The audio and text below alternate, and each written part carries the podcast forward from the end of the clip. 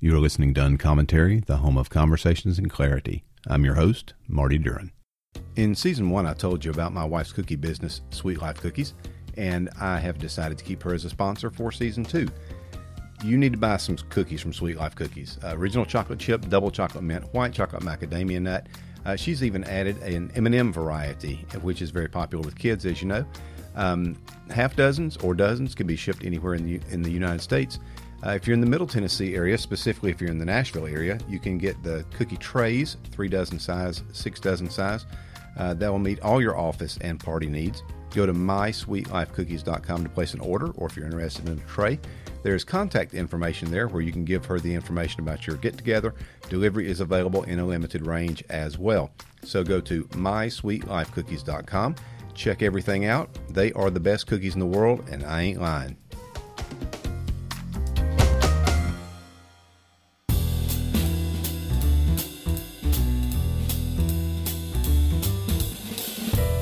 Hussein Ibish is a senior resident scholar at the Arab Gulf States Institute in Washington. He's a weekly columnist for Bloomberg and The National out of the United Arab Emirates, and is also a regular contributor to many other U.S. and Middle Eastern publications.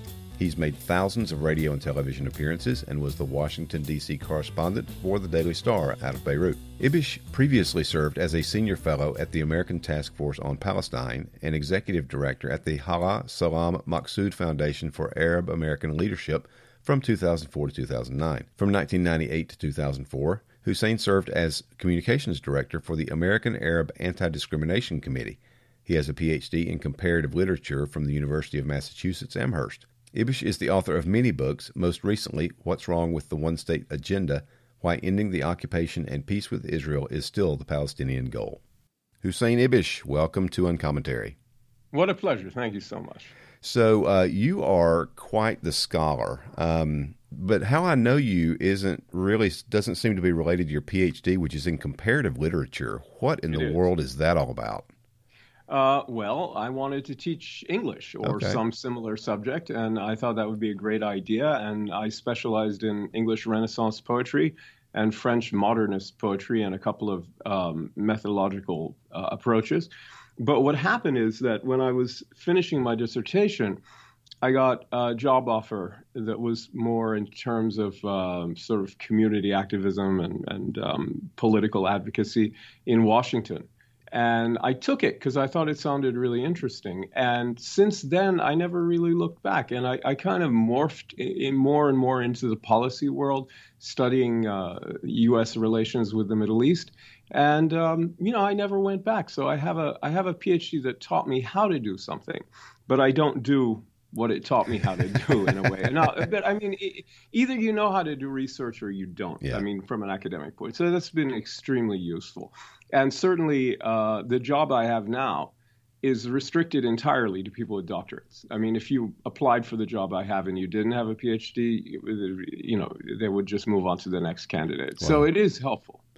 Um, so you're uh, you're originally from Lebanon, is that correct? That's right. Yeah, absolutely. Um, I'm uh, Lebanese and Syrian Okay. uh, and American, all three at birth. I got a State Department birth certificate for uh, an American born overseas. That's like like McCain and Ted Cruz, you know, people who were born overseas to people who were at least one of whom was already a U.S. citizen, uh, born in Beirut, and also I'm a Syrian citizen as well. So, but I'm not naturalized. I'm just of those, you know, countries anyway, naturally. Um, So, uh, so I reached out to you because you write a lot about uh, foreign policy, especially related Yeah. to the Middle East. Right. Um, and of course, that's like a tinderbox. There's always something going on out there. Um, Oh, yeah. I just returned myself uh, from Israel and spent Mm-hmm. some time. Uh, we were there uh, during the time that there was a lot of anxiety in Gaza. Oh, right. Um, And then there was actually an incident in one of the refugee Yep. camps in the West Bank uh, in, Right. during the same time period. Um, Yep. So let's just start with what's just happened with the Golan Heights, and now Right. uh, Benjamin Netanyahu seems to have made uh, a claim that he may go ahead and annex more of the West Bank if he's Right. uh, elected again as prime Yeah. minister. So start us off Well, from there. here- Sure. I mean, all of this all of it really is in the context of the Israeli election, which is tomorrow, mm-hmm. the the 9th, uh, uh, April 9th. Uh, and the I think every action you mentioned was either directly or pursuant to trying to impact the result there, or at least it was in that context. I mean, so for example, uh, when we talked about the tensions in uh, Gaza between Hamas and Islamic Jihad on one side and the Israelis on the other side, you know, the Palestinian groups in question, they know very well they have the Israeli government's attention, mm-hmm. Netanyahu's attention right now, very much, you know, much more than they would, or at least in a very different way. Like the calculations of Netanyahu uh, vis-a-vis a conflict are very different a few days away from a vote and he's going to be very very careful. Careful not to look weak, weak but also careful not to look reckless. Mm-hmm. uh, and that's very important. Uh, and so they had they had this kind of opportunity to make a point and get a good deal out of these Israelis which I think they did get. It they didn't they didn't get much, but they got something. They got an extension of fishing rights and a few other things. Basically, nobody wanted to uh, get into a, a, shooting contest right now. And, uh, you know, you can imagine if it was in two months' time from now and Netanyahu or somebody else was safely prime minister, it would have been very different. Yeah. Uh, in the case of the U.S. recognition of Israel's annexation of the Golan Heights, which happened in the early 80s and has just been – recognized more or less out of the blue. I mean, there's never been a debate or a discussion about it in the United States. We just um, really had a, a kind of a consensus policy that you don't acquire territory by war. That's very clear in the UN Charter, and therefore we don't really support that. But you know, now we kind of changed our mind on that point. And and the thing is that. Uh, I, I think the timing in that case is clearly an effort by President Trump to help his close friend, ally, and uh, you know, the the personal friend of his family, especially the Kushner family, right. his in-laws, uh, who's Mr. Netanyahu, and and they have a very close relationship, personally and politically and in all other ways. And it looks like Trump really does not want to deal with anybody else, and he's given Netanyahu a bunch of favors, but Trump is not the only one, right? Because Vladimir Putin in Russia has developed a very good relationship with Netanyahu, and he arranged the release of the remains of an Israeli soldier uh, from uh, Syria. Uh, the very old, you know, remains like 27 from, years or something, right? Yeah, yeah, yeah, really old remains, but it's something that uh, Jewish Israelis take very seriously, right? And it was another big boost for uh, Netanyahu. And by the way, I'm not surprised that uh, the Trump administration designated the Iranian Revolutionary Guard Corps a terrorist group today. Uh, but again, I think the timing it was it's just under the wire. It's not mainly about the Israeli election. It would have happened anyway. But you know, the timing, I think. Um, you know, it, I can easily imagine it was brought forward by a few days just to get in under the wire. It's not going to make a big difference in Israel, but Netanyahu has already moved to claim credit for it, and and so I think there's a big um, push by the opponents of Israel to take take advantage of the election, and by the friends of Netanyahu to try to give him as many uh, brownie points with the Israeli public uh, to bolster his reelection as possible. And his his um, uh, campaign slogan is in another league or in a league of his own, in a different league, mm-hmm. I guess mm-hmm. you'd say.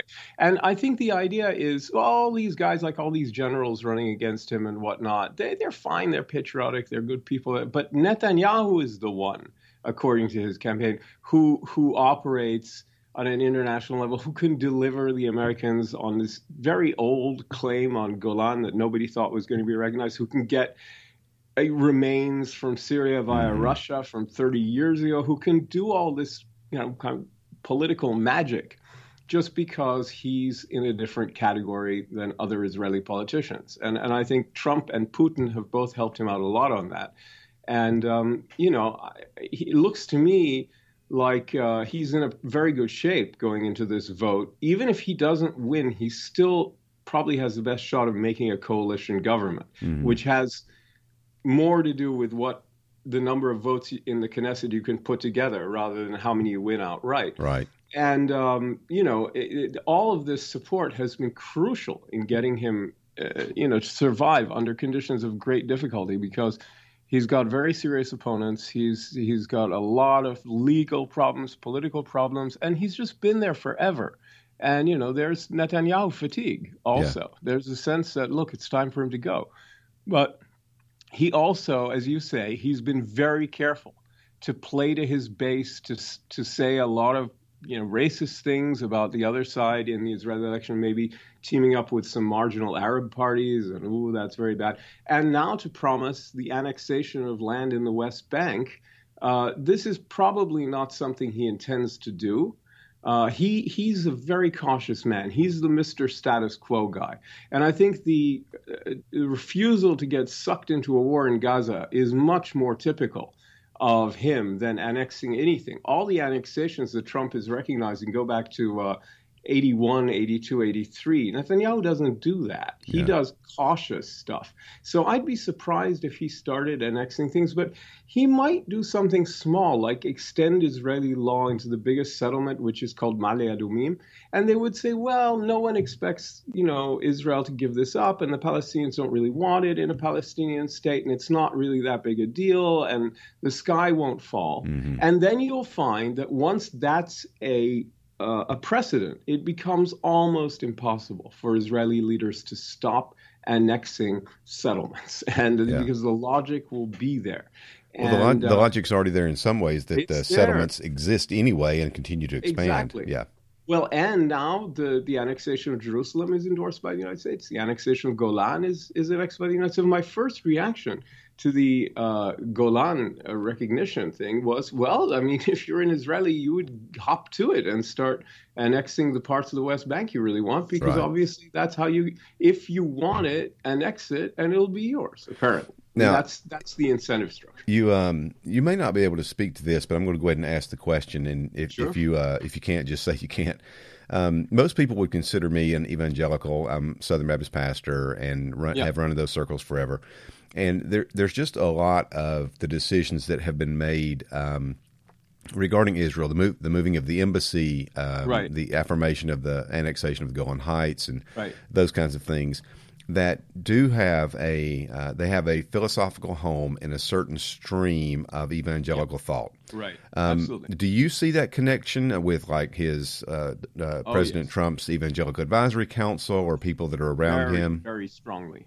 I think it's the main force in the Republican Party uh, that that is responsible for the, uh, the the way in which Trump is deviating from traditional ways of being supportive of Israel. I think it's it's true that being supportive of Israel is traditional and bipartisan, mm-hmm. right? And, yeah. and Republicans and Democrats are, are united on that.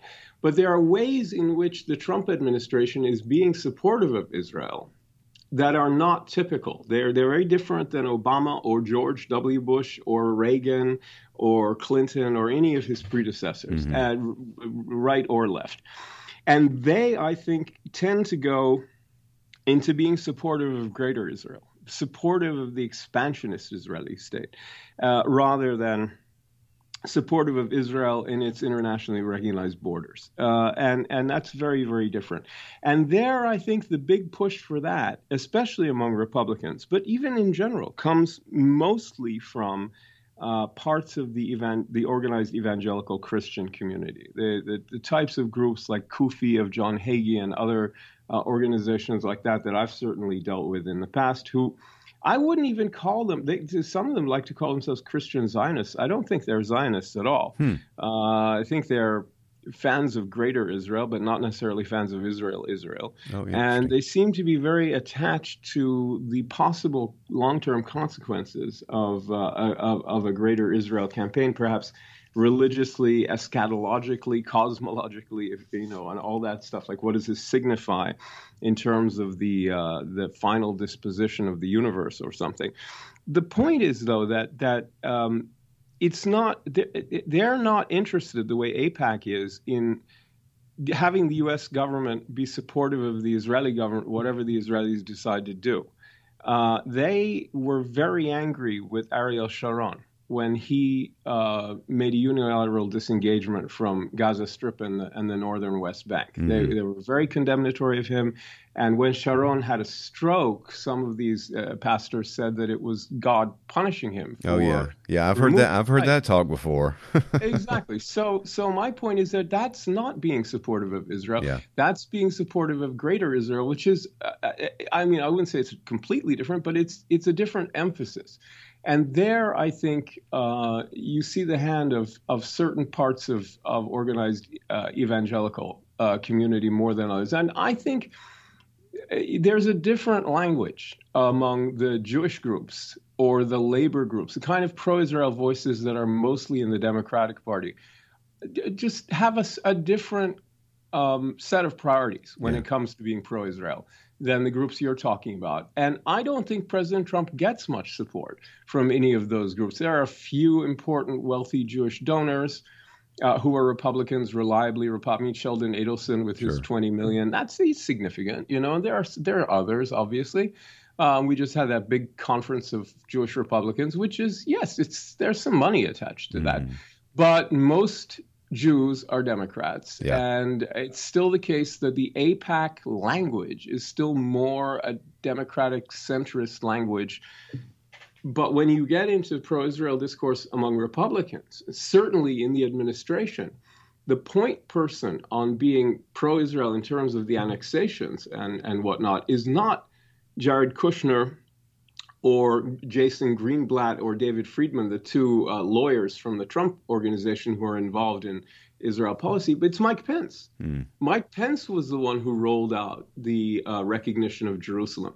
And the way it was written, the language in which it was written, really did, I think, reflect the appeal that that move has for a certain wing of the, if I could call it the cultural conservatives mm-hmm. within the Republican Party, a lot of them religious evangelicals. And it's, again, it's a wing of a wing. But yeah, I see it very strongly, and I feel very comfortable talking about this. I've written about it quite a lot. I'm talking to Hussein Ibish about uh, American foreign policy in the Middle East, and we'll be yeah. right back after this. So here are three ways that you can support Uncommentary. If you'd like to give a one-time gift uh, of support, go to paypal.me slash uncommentary-pod. That's paypal.me slash uncommentary-pod. And you can do that there one time for as little as a buck. So uh, take the opportunity to do that. If you'd like to become a patron and be on a monthly donation, you can go to patreon.com slash uncommentary. And for as little as $2 a month, you can be a regular patron for Uncommentary. There's some gift levels there with some stickers and mugs, and feel free to choose the one that best suits your budget. The third way is by using my Amazon shop. So that's amazon.com slash shop slash Marty Duren. Amazon.com slash shop slash Marty Duren. Most of the books from the authors that I have interviewed are there, as well as some that I just recommend for your reading pleasure. Uh, you get the same low Amazon price, and it generates a commission to me, which helps support Uncommentary. So I hope you'll take advantage of one of these three because I couldn't do it without you. Now back to this episode of Uncommentary. And we're back uh, talking to Hussein Ibish about uh, Middle East politics and foreign policy from the American perspective. And so, um, Syria is, uh, I, I, mean, I have tried my best to figure out what's going on there, and it's like the melting pot of everybody who wants to be in a war. Right. Uh, showed up at the same spot and started shooting. Um, can yeah, you right. can you kind of give a little, just the you know the thumbnail of how we got where we are and now what's going on? Uh, yeah, it's a little bit complicated, but sure. The, I mean, the basic reality is that what you have in Syria is a double whammy of you have a, a typical kind of Arab dictatorship, and the the Arab dictatorships, that is to say, the republics. Now, the monarchies are a little different.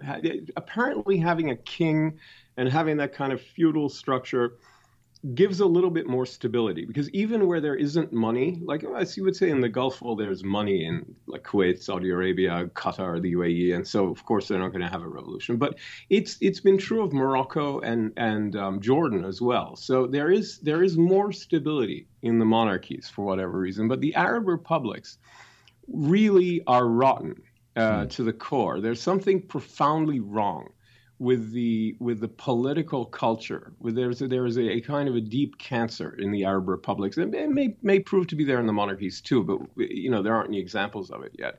But the Arab republics all kind of either teetered or collapsed around 2010, 2011, 2012. And in Syria, the other side of it, not only was there this unaccountable, aloof, incompetent dicta- mafia like dictatorship, which there was, but in addition to that, it was a uh, uh, uh, an ethnic of religious, not ethnic, but a religious minority dominated group. The Alawites, Alawite uh, religious sect is a kind of a a version of Islam with some Catholicism mixed in, oh, like wow. Shiaism and Catholicism mixed together. I mean, it's it's a it's a strange little uh, group, but they, you know, um, there are a bunch of these in the Middle East, and a lot of them have been very persecuted over the years. So they've become very insular, very tightly knit, very strongly together. During the, the French colonial era and the first half of the 20th century, they got very strongly in with the uh, colonial regime and they became very powerful within the army. Mm. And so when you got into in the 60s and 70s and, and 50s, even in this period of military coups, this little religious group slowly accrued the power to itself. And under Hafiz al Assad and now the, the, the, current dictator of Syria, Bashar Assad, who's his son, you have a uh, what is very strongly uh, Alawite sectarian government. So that's a big factor. Now, it's not just Alawites. It, it, they're strongly supported by a lot of Christians, by a lot of Sunni Muslims in the cities, uh, and by others. Um, Druze certainly uh, they they have their support. Mm-hmm. And you know when when the revolution began, they worked very hard to make sure that the other side would be dominated by uh, terrorists, by Al Qaeda or Al Qaeda like groups, or oh. then ISIS. And in fact, Al Assad at the beginning, back in 2011, when the uprising, which began as a kind of um, unarmed, peaceful pro democracy uh, demonstrations in a northern city called Deir ez-Zor and a southern city called Daraa. Now, is that, um, let me pause right there. Is that where um, a lot of the uh, rural, the farmers and whatever had come in because of the drought and they were seeking some relief and then things kind of yeah, spiraled from there? They, yes, okay. uh, especially in the north. But yes, yeah, in the south too. That's right. And um, there were other problems. These are generally restive areas. They're not the main, they're concentrations of people, but they're not the kind of privileged people of Damascus, Aleppo, Homs, and Hama, like the big cities where people get what they need. These are like minor cities which were marginal and kind of um, ignored and mm-hmm. underserved. And so they started protesting for democracy, and they were met with brute force. Mm. And the government immediately started talking about an invasion of Syria by foreign terrorists. Al, wow. Al Qaeda, basically terrorists. And it wasn't true. But over the years, it became true. Yeah. they, they, worked very hard to make it true. Because, you know, who wants to live under a mafia state? Right. Well, only people who think the only alternative is Al Qaeda state. Mm-hmm. You know, where you might think, well, the guy, you know, the mob is not that bad. I mean, who can make the mob look okay? It's probably Al Qaeda, right? So, so if, if that's your choice, you might actually uh, either go with the mob or just sit it out. and um, what what ended up happening was, though, there there was a mixture of of decent uh, rebels, nationalist rebels, former army units that defected, and things that were kind of supported by the United States, by Jordan, by the UAE, and then more extreme groups that ultimately ended up getting either on their own or supported by Turkey and Qatar. Uh, and what what ended up happening is we the UAE just decided to not really get involved in the organized violence game and you know didn't ever really give we we decided also under Obama we just moved away from this whole issue as quickly as possible and the field was left to two forces. One was the regime and its international supporters, who were very powerful and very insistent on that government winning. Mm-hmm. And then the more extreme rebels who won at every turn, and, and whether it was ISIS on one side or a kind of Al Qaeda on the other side. And that's really what it came down to. And the, the decent rebels were more and more marginalized. And then the turning point was in the summer of 2015, it looked like the regime was going to fall. And this is what the Iranians concluded. They're very close to the Syrian regime. They had tried to intervene. They brought Hezbollah in from Lebanon to intervene, but they became convinced that the government had a very good chance of being overthrown within the next 12 months. Mm. And the uh, head of the Iranian regional expeditionary forces generally. His name is Qasim Soleimani. He's the head of the Quds Force, which means the Jerusalem Force of the IRGC, which is the Iranian Revolutionary Guard Corps. It's basically the, the network of militia and terrorist groups that Iran runs in, in the Middle East and their own fighters for expeditions. He went to Moscow and he told the Russians, look, here are the maps, here's what's happening. If we don't intervene together, this is going down. And so they made an agreement to uh, intervene militarily, and they had a joint surge uh, with Hezbollah, uh, Iranian forces and militias, uh, whether it's Iranians or Afghans, Pakistanis, and others, surging on the ground. Russia surging in the air with air forces, with drones, with, with bombs, and with intelligence and all that stuff. And together they flipped the momentum completely.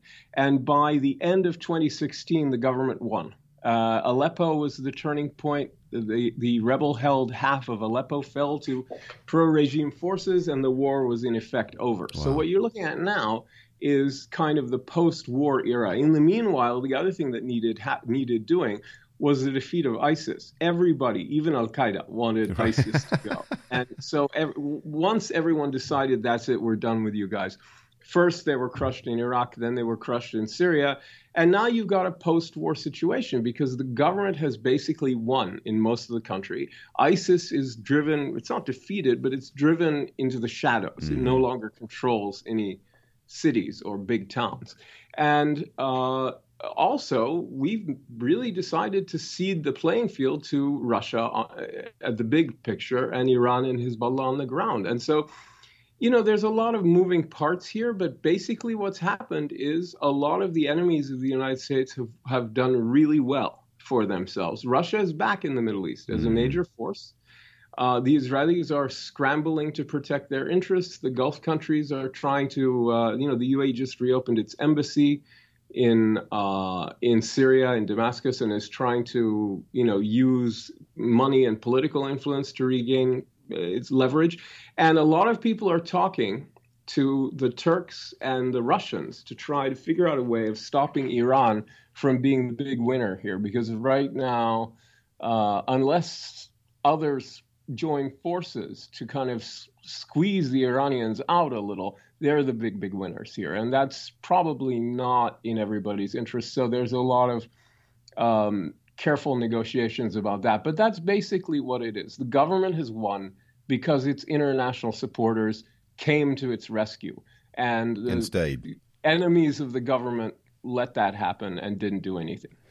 Uh, you've mentioned a couple of groups, um, Hezbollah and uh, the Iranian Re- Revolutionary Guard. Revolutionary um, Guards, yeah.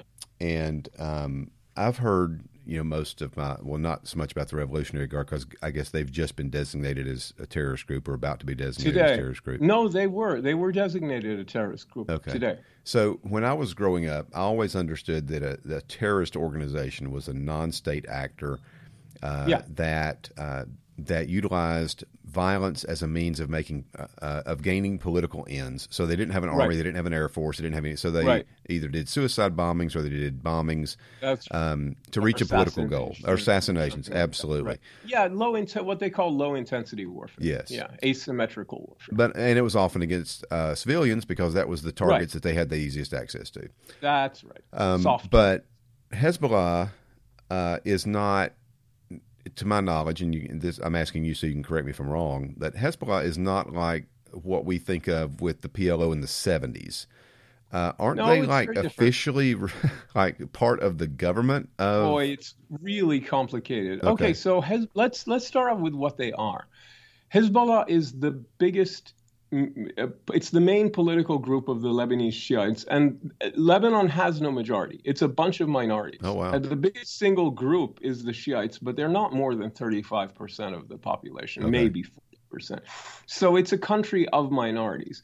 And uh, the state is fractured. And uh, during the Civil War in the 70s, 80s, and into the early, well, ending around 1990, uh, everybody basically needed their own little army to protect their areas. And in following Israel's invasion of Lebanon against the aforementioned PLO in, 19, in uh, 1982, um, the Iranians, who were freshly revolutionary, that the, the revolution was in 79, were looking to expand their influence and looking to establish like-minded organizations among other Shiites in, in Shiites in the Arab world in particular did an experiment with setting up a, uh, uh, an ideologically affiliated militia in, in Lebanon called Hezbollah, which means Party of God, if, mm. You have anything, believe it or not.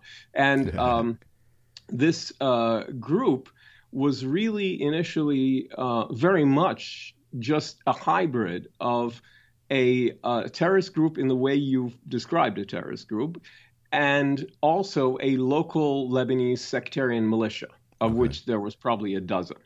Now, what's happened over the years is it's, be, it's first it has long since been the dominant political force among the Lebanese Shiites and therefore a prominent part of the Lebanese political scene. And since Lebanon has no majority, and frequently its political figures are part of the government. Mm-hmm. And uh, one thing that the Europeans have done, and it, it, formally, and the U.S. has done informally, but it's it's really there's almost no way around this in a way, is to regard the military wing of Hezbollah as terrorist, illegitimate, or at least not not acceptable, and the political wing, like the ministers from Hezbollah in the in the Lebanese cabinets, mm-hmm.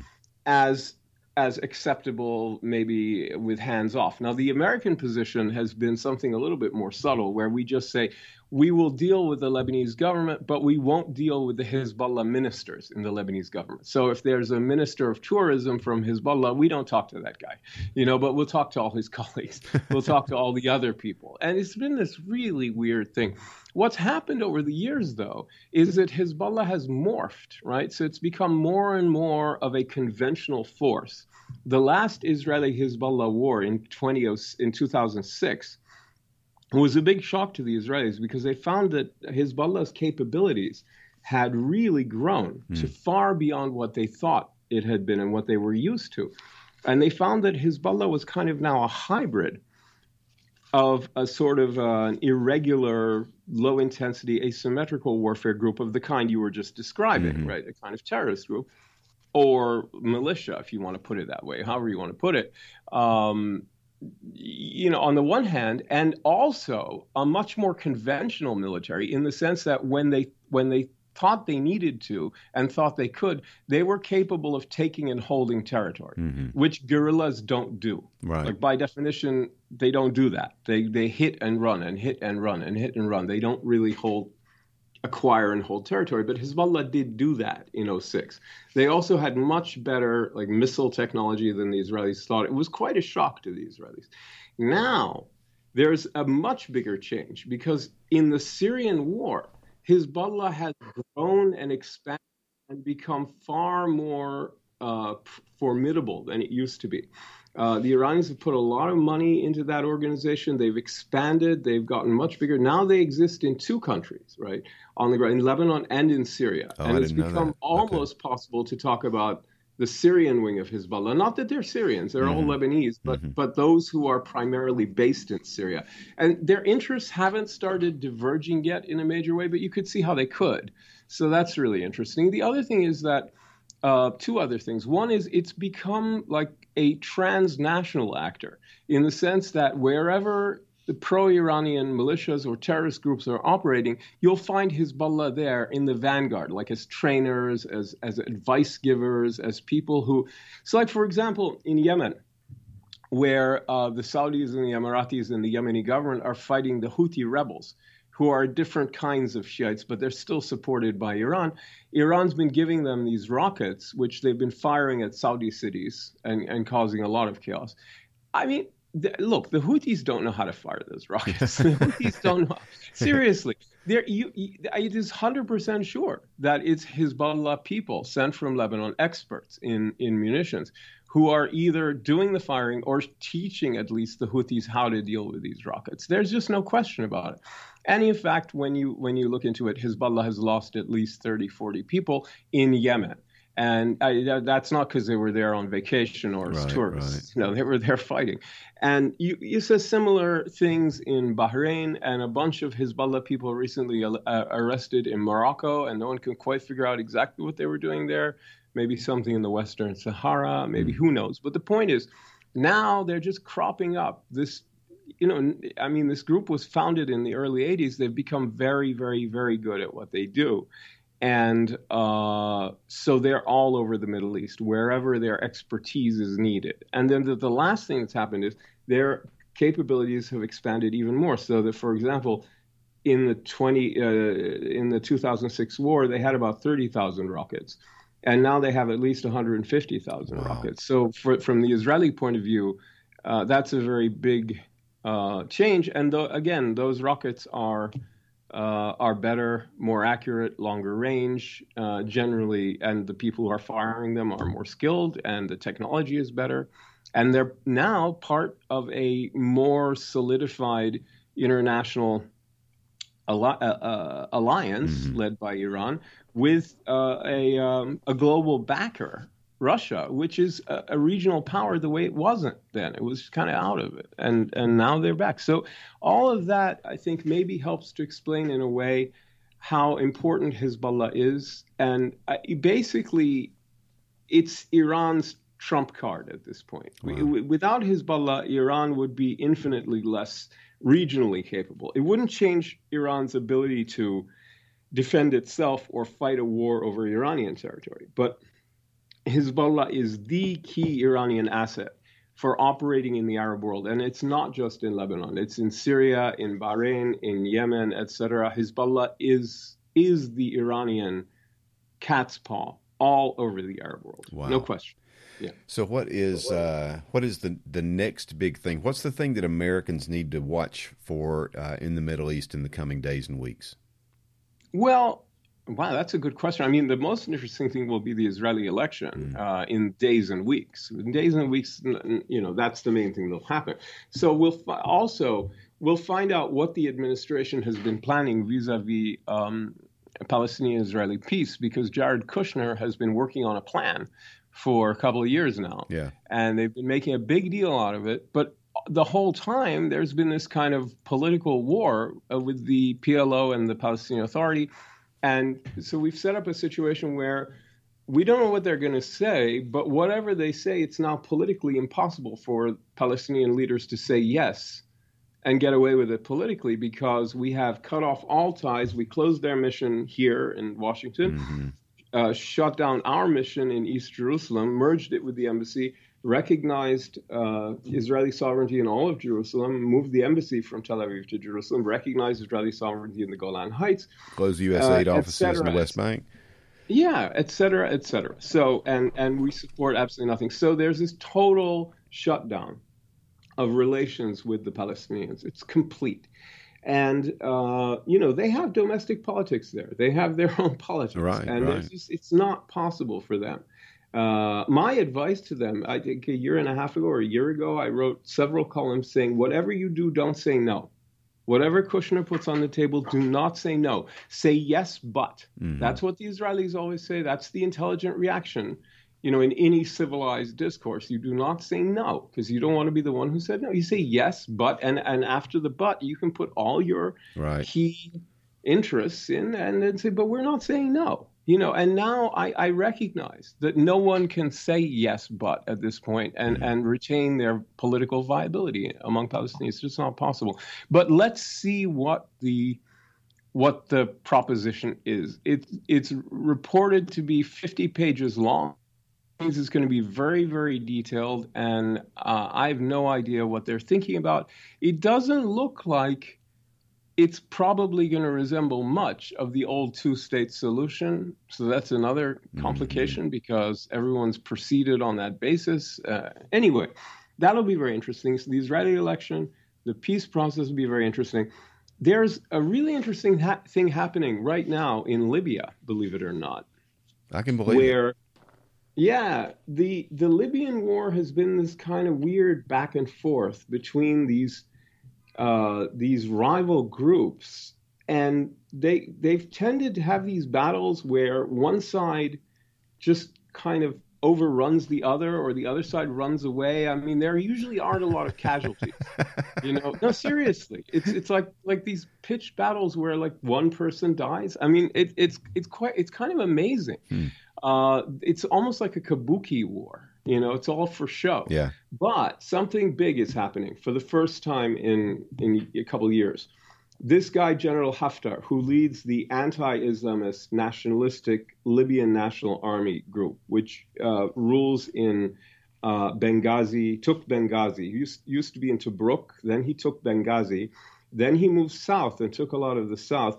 And now he's making a, cons- and, and he took the oil fields from this other guy, Jadran. So he's kind of on a roll. And he's making an all out assault on Libya. And 35 people have died so far in fighting over, over Tripoli, excuse me, over okay. Tripoli, the capital. And 35 people have died, which is, you know, I mean, in a war, it doesn't sound that many, but trust me, Libya has not been a war that has produced a lot of casualties recently, mm-hmm. right? As I as I say, the big battles are just kind of like for show in a way, but this is a big deal, and he seems to be. This is the culmination of a five-year plan for basically for taking over the country, and it's going to be very interesting to see if he can do that. I mean, every intelligent analysis that I can see and come up with in all of my own thinking is to say that he's just positioning himself for these talks that are supposed to begin and is a big show and it's all politics and it's for TV. But actually, it is possible because he's a very good politician and he did take over Benghazi and he did take over the South. It's not out of the question. It's just very hard to know what his plan is. And, you, you know, at this point, I can't just shrug him off just right. because it looks it sounds like he shouldn't have the power to do this because I didn't think he'd be able to take over Benghazi either, but he did. So it's possible that we could be seeing a kind of end game in Libya. Most wow. likely, all that's happening is the decks being shuffled, and we're going to keep on playing this sick, crazy game. Uh, that they've been playing since Gaddafi was overthrown uh, about um, seven years ago.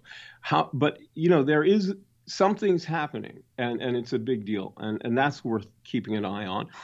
And then finally i would say over the next year or or so look at two other things. One is look at the rise of turkey.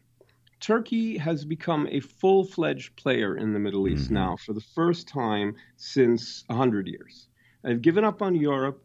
They've turned their eyes south and east completely and they're thinking uh, nationally now about reclaiming their their role of primacy and thinking to themselves, well, we're not going to be let into Europe, and we really are this kind of, you know, they're Islamic again, and they're interested in all this stuff. And why shouldn't they be the leaders? Why should Iran, this group of weird Shiites, be the leader? So is they this going to be some kind of Ottoman 2.0?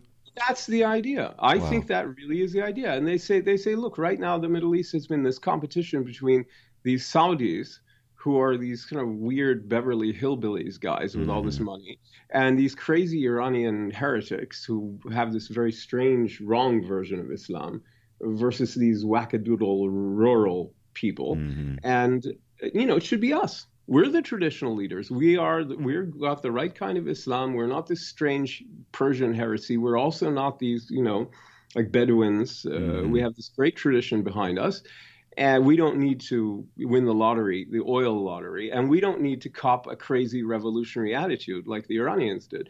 So we are the natural people, and we're in NATO, and we're good friends of the United States, and we have, you know, yeah, we're not going to be part of Europe, but we, you know, we came close right. and that kind of stuff. So they want to be the bosses again. It's very, very interesting. They have um, an alliance with Qatar with the Muslim Brotherhood uh, countries, with Sudan increasingly, they're they're coming out of their shell. It's worth watching. And the final thing is the big struggle over Syria and Iraq. Syria and Iraq are both in totally different ways coming into their post war, post ISIS moments. Mm-hmm. And there's going to be a lot of jockeying on the ground politically in terms of reconstruction, in terms of influence. There's militias in those countries. There's, you know, everything's up in the air there. And um, I think it's very worth watching the little things that happen in Syria and Iraq. And they're going to be very different. Um, and that's, I think, some of where the biggest action is. And as I say, it's going to be now in both countries, which have been, you know, very blood soaked mm. in recent years. It's going to be more political and financial, but that may be even mean that the competition is fiercer because now you can't shoot your way into yeah. authority. You actually have to like win friends and hearts Influence and minds. people, yeah. It becomes, well, it becomes harder in a way for the Iranians because in a war situation, that, that plays to all their strengths the militias and the subversion and the non state groups and Hezbollah, and that's great for the wars, chaos, and total disorder plays right into the Iranian hands. Hmm. The war is over, whether it's the, the civil wars in Iraq and Syria or the ISIS war or anything, and it calms down. That starts playing more to the strengths of more orderly countries. Mm-hmm. Whether it's Turkey on the one hand, or the Saudis, the Emiratis, and the Kuwaitis on the other hand, and of course the United States. And I, I think, you know, in Iraq, uh, the, the Iranians are in real trouble. And let me just point out one thing: the the first audience for the listing of the IRGC of Iran, the, the Revolutionary Guards, as a terrorist group. The number one audience for that is the Iraqi government because the Iraqi and Iranian economies are completely intertwined. And we're basically saying to the Iraqis, look, get away from those Iranians because they, there's this effort to put all these sanctions on Iran. And the Iraqis keep saying, we're not going to be part of that. We don't want anything to do with that. We're not going to join you in that. And the counter message, and that they formally said that like two months ago, this, in, among many other things, is a counter message from Washington to Baghdad, which is, oh, really? Well, how about if we turn most of your business or a lot of your business partners into listed terrorists? How you wow. like that? Hmm. And it's a very pointed message to them. Say, look, you got to pick you can't do equally business with us and our Arab friends on the one hand, and with Iran and Hezbollah and all these guys on the other hand. No, we don't. That's not the way we roll right now. Wow, there's a lot of stuff going on. Hussein, where can people find you online? Well, I, there's an archive of my work at a, uh, a little site called Ibish Blog, and I'm a weekly columnist for Bloomberg. So you can look for my articles every week on Bloomberg View, Bloomberg Opinion. I also write a weekly column for The National, which is a paper in uh, the UAE, an English language paper for the UAE. And finally, my main gig here at the Arab Gulf States Institute in Washington, where a lot of my stuff is, is uh, published, it's AGSIW, agsiw.org. Excellent. So and you're you on Twitter, is it? Of, you can uh, also just uh, Google my name. Yeah, that's right. yeah, and Twitter, right at ibishblog.com or at ibishblog. Excuse me. Yeah. That's that. I was mixing up Twitter and HTML. Well, that's Ibish, what we we old guys can do that though, you know. I do it all the time. and I used to be on Facebook, but I cut my Facebook um, account altogether. Yeah. Well, Hussein, thanks so much for joining me on Uncommentary yeah, today. Pleasure. Anytime. I'm. I hope I didn't confuse everybody too much. it's, it's a, a lot, a lot of um, swampy stuff. Well, that's exactly why we'll have to have you back. Oh, sure. Anytime. Happy awesome. to do it.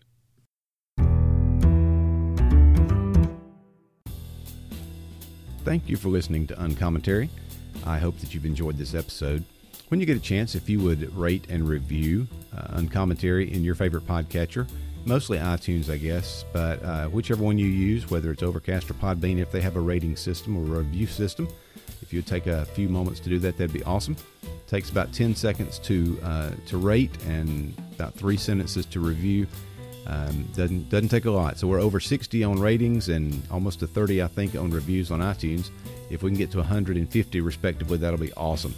Uh, if you're interested in supporting Uncommentary, financially, uh, you can do a one-time gift at paypal.me slash uncommentary-pod.